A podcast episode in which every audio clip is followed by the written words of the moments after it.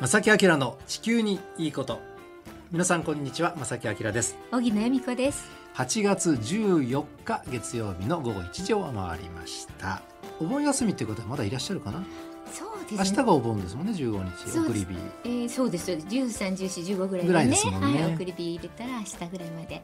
荻野さんお盆っていうのはどういうふうな過ごし方？親戚がね私の兄弟がちょっと各地にいるのがちょえっと集まってみたいな、ああいいですね、はいそんなのぐらいです。ねそうそう。はいこの時期にしか1年のうちでお会いしないっていう方もね、はい。いらっしゃったり親戚は特にそうかもしれませんよね、まさきさんは？でうちもやっぱりあの親戚集まってっていうパターンですね。うん。まあでもその一年のある意味一つの節目なのかな。うんそうですよね、うん、でみんな顔を合わせてあ元気だなってうんほっとするみたいなね、ねそんなの毎年。でもそういう時期があるのは本当にいいもんですよね。本当ですね。でもこれ時、ううんん、ご先祖様とねそうそう。よく考えたらご先祖様がみんなを皆さんをこう集めてくれたわけですから。ね。そうやって考えたらね、はい、私ももう父母もね他界したのでねうん。こういう時にしか会えないなって思ったりするんですけどね。ね1年に1回ぐらいはちょっとうん昔のことを思い出してね、ねうちの親父はこんなんだったなと。え でしょ。う本当にわがままなのかねそういうのをこう思い出す。あそうでもなかったんですけどでもまあ今思い出すといろんなことがね浮かんだりするのでね。ねなんかそういうタイミングってのは日本らしくていいかなとはすごく思いますけれどもね。はい。はい。さて今日はですね素敵なゲストにはい。電話をつないでお話を伺います、はいまあ、特に私が非常に疑問に持ってるとか皆さんも多分持ってると思いますが、うんその疑問にねズバリお答えいただこうということで電話をつなげましたのでぜひ今日もねしばらくの間ですがお付き合いくださいこの番組は公益財団法人兵庫環境創造協会の提供と浜田科学株式会社の協力でお送りします。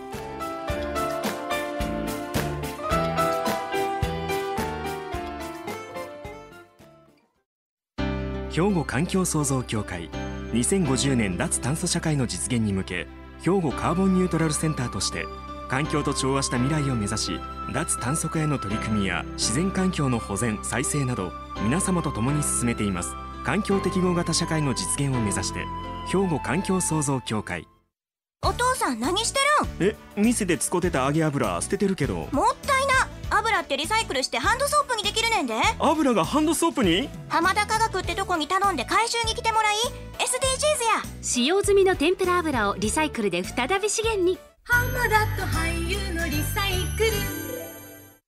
えさて今年の夏は本当に厳しい暑さがね、えー特に前半から続きましたけれども本当ですね。あの35度以上の猛暑日の日数も全国的に記録を塗り替えようかというねそんな勢いですよね。で実はこの暑さはですね日本列島のみならず全世界に及んでいます。うん。えーお隣の国中国でも先月の15日52.2度を記録と。とんでもない気温ですうね。んまあ、地中海周辺やカナダでは熱波による山火事によって大きな被害が出ていたりします。ねなかなか終わらないですよね。あの南ヨーロッパではゲリラ豪雨うん。氷大きな氷が降ったりとか、まあ、ある意味その地球がねここに来て本当に暴走しちゃってるんじゃないかな、いやなんか怖いぐらいですね。まあ、こんな言葉をね気象予報士の私が使ってはいけないのかもしれないけども、お手上げ状態お手上げ状態。でこういう時にですね、はいどうどうなっての地球って、うんはい唯一私の中でお伺いできる先生がいらっしゃいます。この番組の顧問でもいらっしゃいます。そうそういや 勝手に顧問にしてる。思わずあの LINE をしましてねあのちょっとお話伺いたいんですけど、えええー、心よく引き受けていただきましたあ今日のゲストです。はい、皆様もよくご存知の方でございます。え現在は東京大学未来ビジョン研究センターの教授でもいらっしゃいます。江森聖太博士です。こんにちは。こんにちは。こんにちは。よろしくお願いします。よろししくお願いしま。ますすご無沙汰しておりごます。無沙汰しておりますす。すいません、突然にご連絡してしまって、ねあの本当に伺いたいと、個人的にも伺いたいなっていうことでね連絡を取らせていただいたんです佐々木さんががお手、上げになったね、もう頼りになる先生ですね。東京も暑いですよね。はい。なんかその江森さんは個人的にこの猛暑を乗り切る乗り切るために新たな工夫を始めたとかいうのは何かあります？ないですか？あの日傘を差してますね。ああそうですか最近はねはい男性もね、あー日傘をって言って偉いそれはもう取り入れましたか？先越された。まだでしたか？もう必須ですね。あ全然違いますよね、日はい傘ね。。んもう一回あの日傘を使って歩くようになるともうなんかはい日傘忘れると、あ暑いなーっていう感じですよね。ーねえさすがですいやー本当それ実感だと思います。はい。でまずあの本題にね入っていきたいと思うんですがまずお聞きしたいのは、その今のその全世界的なこの、まあ、異常気象の状態で江森先生はどのようにこう受け止めていらっしゃいますかまず。ある意味ではですよ。はい。まあこうなることは分かっていたというか、うあの傾向としてはですね気候科学者は世界の平均気温が、えー上がっていてこれからも上がり続けるということは分かっていたので、うん。まあ、その過程でこういう年が来るっていうのは、まあ、ある意味で必然だったのではないかなとうん。思いますね。特にまあ日本のねこの暑さについてお伺いしたいんですが、い。まあ、いろんな原因が考えられると思うんですけどもはい、どのようなものが複合的に重なり合ってこのようなことになってしまってるんでしょうか？ベースとして地球温暖化があると。うん。世界全体の平均気温が徐々に上がってきているというわけですよね。はい。でそこにそのまあ年々の不規則な変動というのが重なっていてうん。その年その年の天候のパターンによって暑かったりそうでもなかったりするわけですけれども、まあ、今年はあのよく言われるように、まあ、太平洋高気圧とそれからあのチベットからの、えー高いところの高気圧が重なるようにして居座って、はい。えーまあ、日本のまあ猛暑のあの典型的なですねあの天候のパターンになっているわけですよね。はい。えーですので、ベースが上がっているところに、今年はたまたま暑いパターンが、えー重なって、うん。でまあ、もちろんその都市においてはさらに、えーヒートアイランドですよね、都市の、まあ、温暖化が重なっていますので、さらに暑いと、うんえーいうことですよね、一般的に。まあ、その夏っていうのは当然暑いわけでその暑い夏が極端になる、うまあ、気圧配置プラスのその温暖化でこの結果っていう感じでしょうかね。そうですねん実は今エルニーニョ現象って起きてますよね。そうですね。これエルニーニョ現象って今までは日本に冷夏をもたらすというふうに僕もいろんなその気象庁のホームページを見てもそういうふうに実は書かれていて、はい。過去もそうだったとそういう例が多かったと。でもはい今年全く逆ですよね。そうですよね。でここがその非常に困ってしまって全然冷夏にならないでもエルニーニョ結構しっかりと続いているとこれはどういうふうに僕たちは捉えたらいいんでしょうか？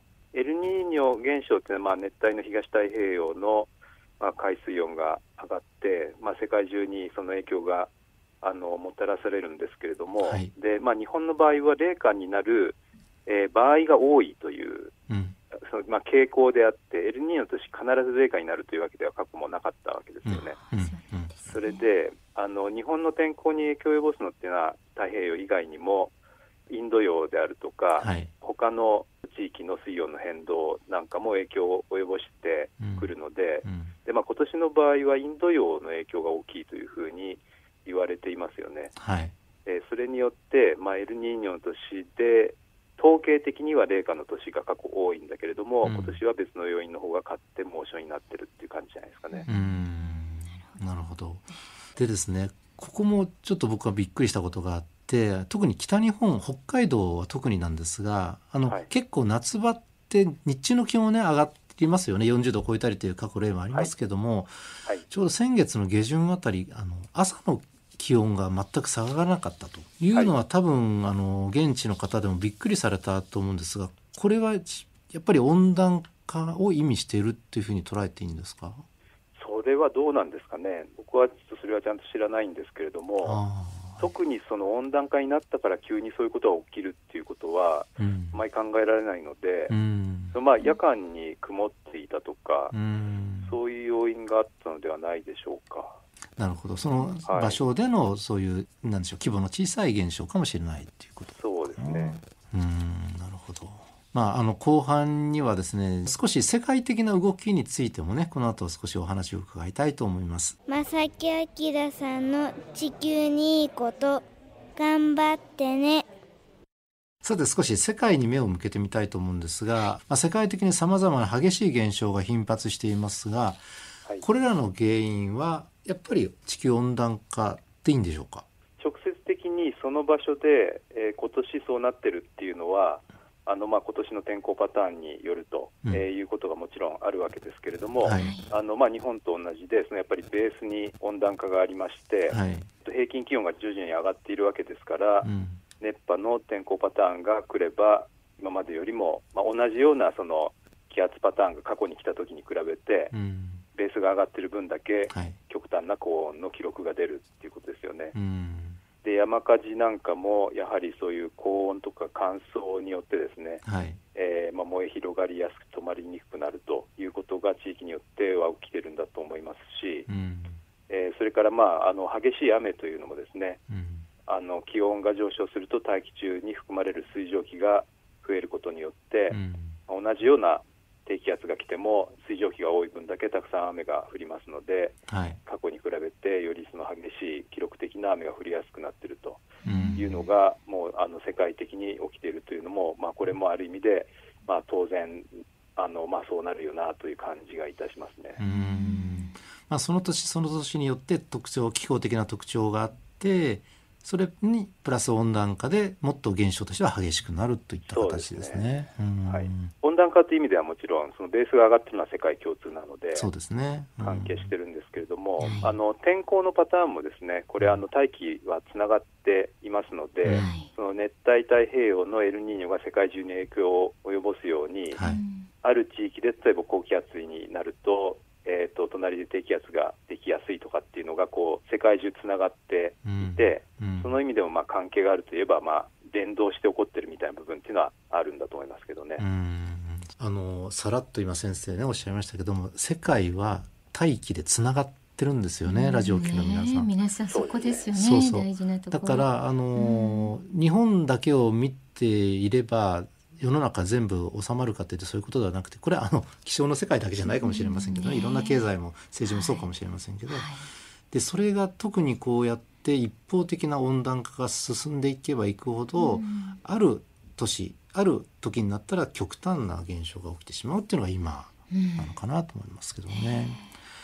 あの日本でもね例えば今後最高気温40度がこう普通になってしまうような、本当にこれはねまあはい。え。うんそそそのうちやっぱり40度超えに名前がつくでしょうね。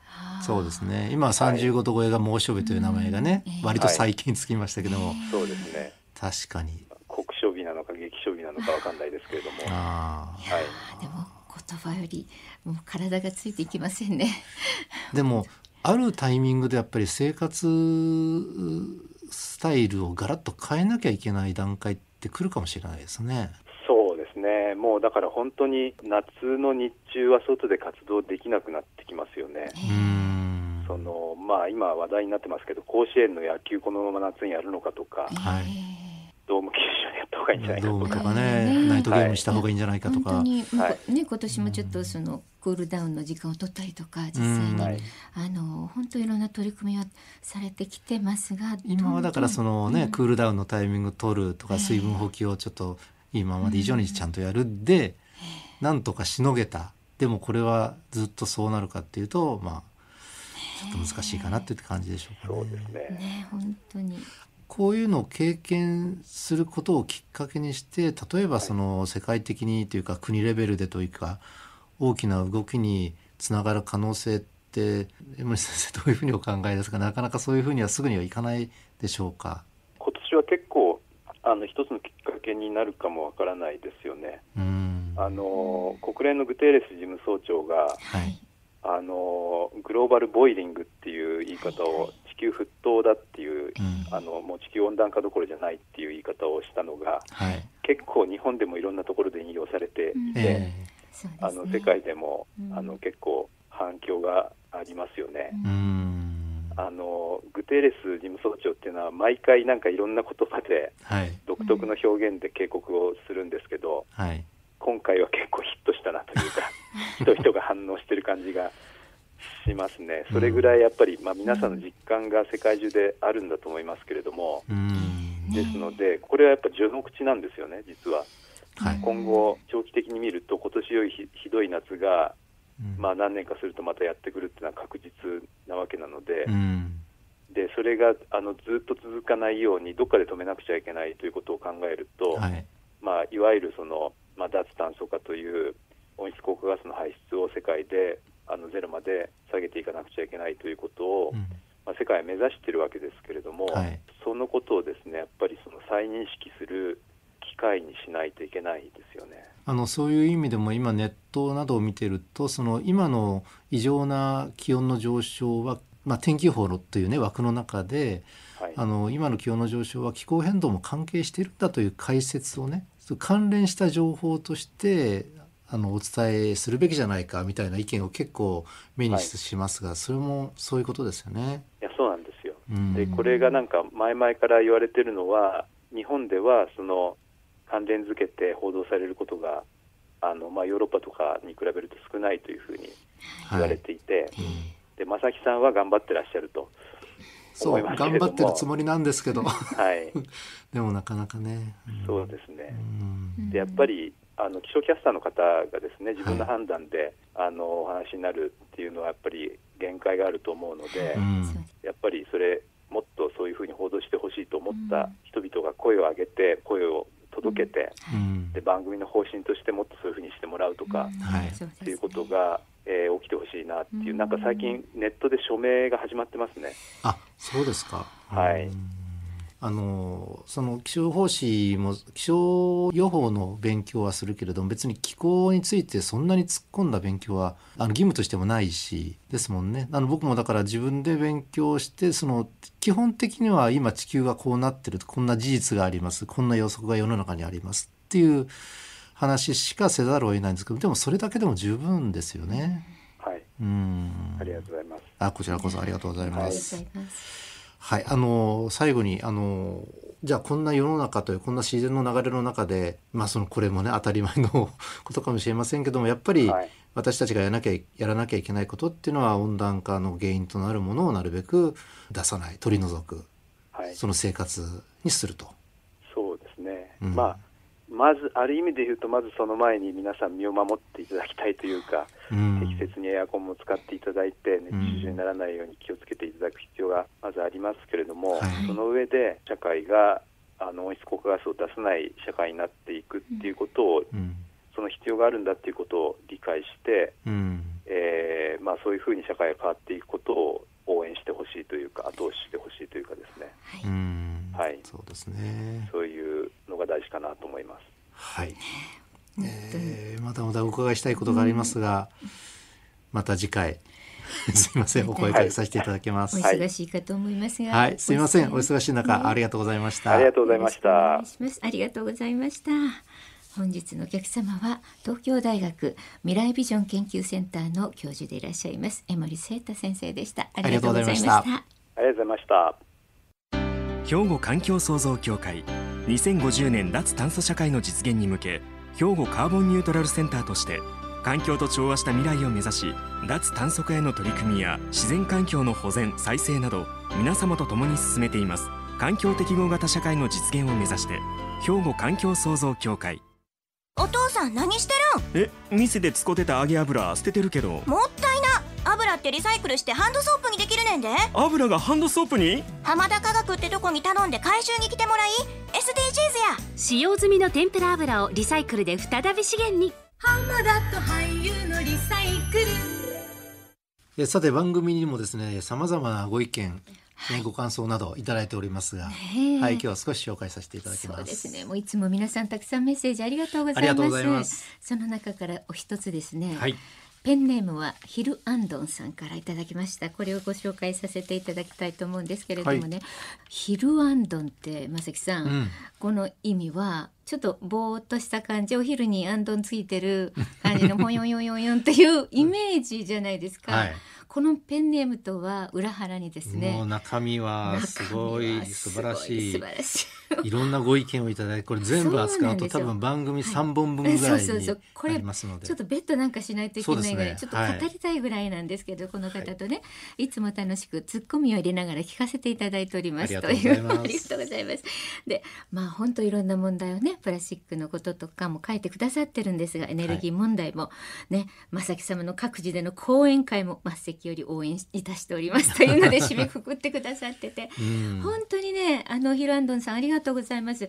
これはまたいろんなスタッフとですね関係者ともいろんな取り上げ方をこれからできたらなと思ってますので、はい、あのまたまたこちょちょっとねあの別途取り上げたいと思いますがこんな風に皆さんからもいろんなメッセージをねあのご意見として番組の感想だけじゃなくてこんなことを考えていますとかこんなことを取り上げてほしいとかそんなことでも正木さんいいですよね。はい、はい、もうどしどしお寄せください。ね、はい、おはがきお便りの場合は郵便番号六五零の八五八零。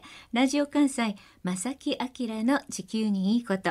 ファックスでは零七八三六一の零零零五。メールでは正木アットマーク jocr ドット jp こちらまでお寄せください。お待ちしています。皆さんお待ちしております。さあそれとですね今月からねプレゼントがちょっと変わりました、はい、皆さんにはエコバッグをプレゼントしたいと思います。ラジオ関西特製の Listen to me ってねいうロゴも入ってますからね。ちょうどね、ね。うん、持ちやすいサイズかな。本当にね。大きすぎず小さすぎず、はい、男性でも女性でもね、うん、あのしっくりくるかあの感じですね、まあ、A4 入る、えー、はいきなりのちょっとね。うん、ね。えー、い。い感じです、はい、皆さんぜひねいろんなご意見とメッセージをお待ちしていますのでよろしくお願いします。ということで正木明の地球にいいことは今日はこの辺でお別れいたします。ご案内は正木明と。小木恵美子でした。それではまた来週。さよなら。この番組は公益財団法人兵庫環境創造協会の提供と浜田科学株式会社の協力でお送りしました。